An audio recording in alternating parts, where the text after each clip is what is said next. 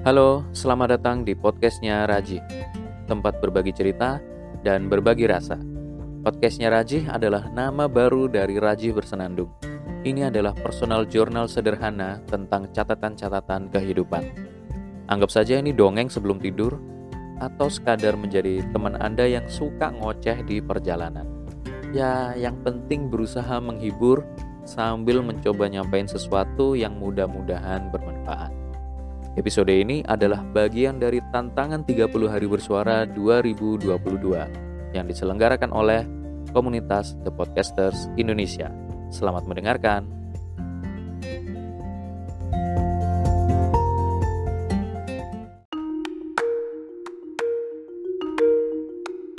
Pendengar yang budiman, saya ada satu pertanyaan. Apakah pemimpin harus sempurna? Mari kita renungkan. Barangkali pertanyaan ini tidak menjadi pertanyaan besar bagi sebagian orang di seluruh dunia. Hal ini dikarenakan banyaknya orang yang beranggapan bahwa pemimpin itu haruslah orang yang sempurna. Kesempurnaan tersebut bisa dalam bentuk seseorang yang berwibawa, berkarisma, rupawan, berbadan tinggi dan tegap, matanya tajam, rapi, suaranya merdu, bisa ini itu, selalu memberikan pencerahan, punya relasi yang kuat, pengayom, bahkan ada yang bawa-bawa gender, harus laki-laki. Bermacam-macam lah pokoknya. Saya secara pribadi lebih ke kurang setuju dengan anggapan ini. Sebenarnya anggapan tadi itu wajar-wajar saja muncul di benak masyarakat karena pemimpin adalah seseorang yang menjadi sorotan utama dalam suatu perkumpulan atau komunitas atau masyarakat atau kelompok. Paling muncul dan paling berwenang. Dia menjadi pemimpin juga bukan karena sembarang jadi. Bisa jadi dengan siasat politik atau dengan cara-cara tertentu yang bukan hal sepele. Misal, petunjuk dewa, garis keturunan, atau juga musyawarah mufakat pertimbangan-pertimbangan juga beragam. Makanya, muncul keyakinan-keyakinan bahwa pemimpin harus ini dan itu, sampai bawa-bawa fisik, gender, perilaku, yang intinya adalah dia harus sangat sempurna. Sungguh teori konstruksi sosial sangat bermain di sini. Namun, pernahkah kita berpikir bahwa manusia sesempurna itu sebenarnya ada atau tidak? Atau mungkin ada tapi dia tidak banyak dan sudah meninggal. Ya, kita lupa bahwa manusia itu pasti punya kekurangan. Jika kita menunggu ada manusia setengah dewa yang sesuai harapan-harapan kita, lalu dia jadi pemimpin, tunggu saja. Sampai sebuah kelompok hancur dan bubar pun tidak akan ada manusia sesempurna itu. Lalu, bagaimana seharusnya untuk jadi pemimpin? Jawabannya, yang bisa jadi pemimpin adalah orang yang secara praktik lebih banyak daripada yang lain. Atau paling tidak, dia itu lebih militan di kelompok atau di suatu organisasi. Mengapa demikian? Karena satu, militan atau dia mencintai sesuatu dengan penuh pengabdian. Militan itu penting Orang yang militan selalu berada di garda terdepan untuk pergerakan sebuah organisasi. Dia tidak peduli apa pun posisinya. Yang ada di dalam pikirannya adalah bahwa organisasi ini perlu digerakkan dan aku adalah salah satu penggeraknya. Namun, militansi tingkatannya namun yang namanya militansi tingkatannya bermacam-macam. Ada yang tinggi, ada yang setengah-setengah. Meskipun begitu, setengah-setengah masih bisa ditingkatkan lagi dengan mempererat ikatan saat di organisasi. Kalau militansi lemah, tentu harus ada penanganan khusus untuk meningkatkannya. Kemudian, yang kedua, jika militansi sudah tinggi, praktiknya pasti bagus.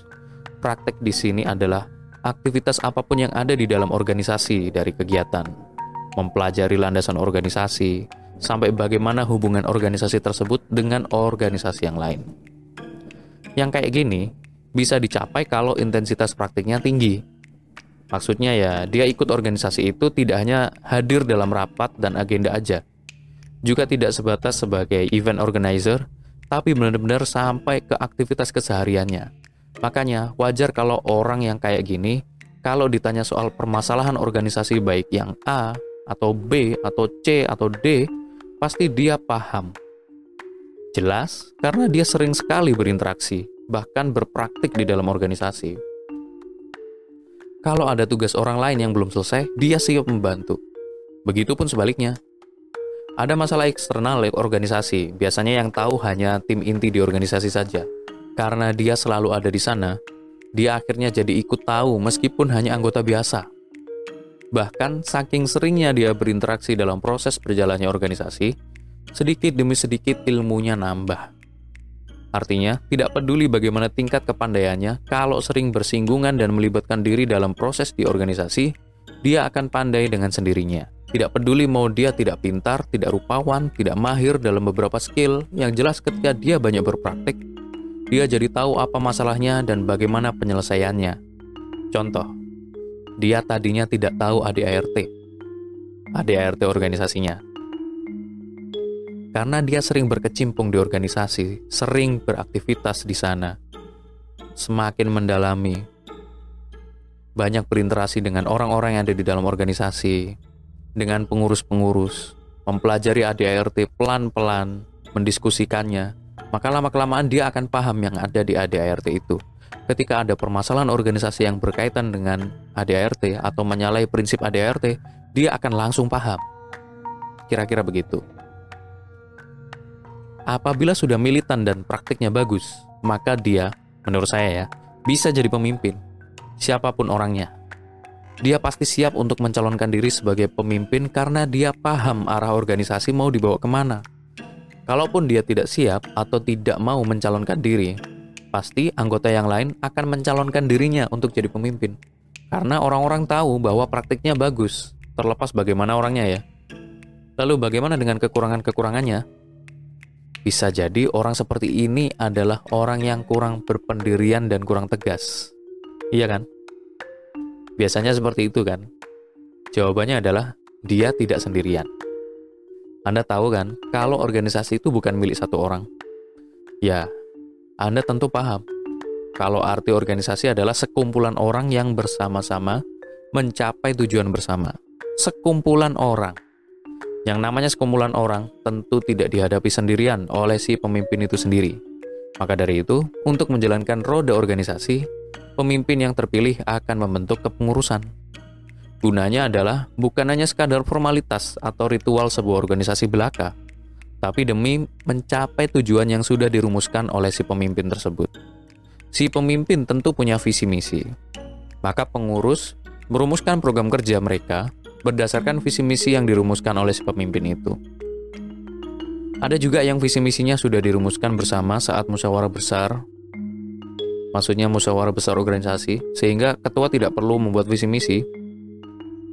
Atau bisa jadi ketua tetap punya visi misi, kemudian organisasi juga punya visi dalam satu periode. Tergantung organisasinya sih, bagaimana mengaturnya. Dan kepengurusan dibentuk agar bisa melengkapi kekurangan si pemimpin maka wajar jika penetapan seseorang menjadi wakil atau sekretaris jenderal atau ketua bidang tertentu itu memerlukan pertimbangan karena perlu memikirkan apakah kebutuhan kaderisasinya itu bisa terpenuhi di tempat itu dan apakah dia juga bisa melengkapi tim kepengurusan tersebut dan lain-lain. Misal, jika si pemimpin adalah orang yang paham manajemen organisasi tapi tidak tegas, maka perlu didampingi oleh wakil atau mungkin sekjen yang tegas jika kurang berwibawa, maka ada orang di kepengurusan yang bertugas untuk kewibawaan itu. Sembari si pemimpin belajar untuk berwibawa. Seiring berjalannya kepengurusan, si pemimpin pasti mulai belajar untuk menjadi tegas atau belajar menjadi orang yang pandai memikirkan strategi. Dengan begitu, dia akan semakin memperbaiki kekurangannya. Begitu pula dengan pengurus yang lain. Ngomong-ngomong, ketegasan dalam kepemimpinan itu penting sehingga kalau pemimpinnya kurang tegas, ya harus ada satu orang atau beberapa orang di dalam tim inti atau badan pengurus harian yang bisa tegas dan membantu pemimpin untuk bisa membuat keputusan tegas. Karena ini menyangkut jalannya organisasi. Ketika si pemimpin tidak tegas, maka akan ada kebijakan-kebijakan yang tidak segera diputuskan Ketika ini terjadi, organisasi tidak akan maju, dia akan stuck karena menunggu keputusan dari si pemimpin, menunggu keputusan dari pengurus juga. Nggak jalan. Nah, kira-kira yang saya jelaskan tadi itu adalah bentuk organisasi yang lebih baru dan lebih berkolaborasi. Selain itu, bentuk kerjasamanya jadi semakin terasa karena saling melengkapi, tidak one-man show. Jika telah memahami konsep ini, tentu si pemimpin tidak perlu khawatir akan ada anggapan bahwa dia tidak becus jadi pemimpin. Pengurus yang lain juga tidak akan berpikiran demikian. Begitu pula dengan anggota-anggota yang lain. Begitulah, jadi pemimpin itu tidak harus sempurna, karena ada tim yang melengkapinya. Bagaimana menurut Anda? Terima kasih, sampai jumpa di episode berikutnya.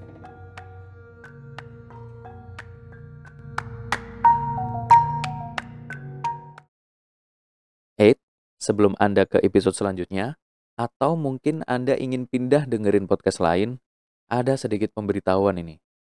Apabila Anda merasa terhibur dengan konten yang saya buat, Anda bisa banget memberikan apresiasi dalam bentuk traktir ngopi melalui karyakarsa.com slash raji bersenandung atau karyakarsa.com slash raji. Atau bisa juga di socialbus.com slash rajiaraki slash stripe. Terima kasih.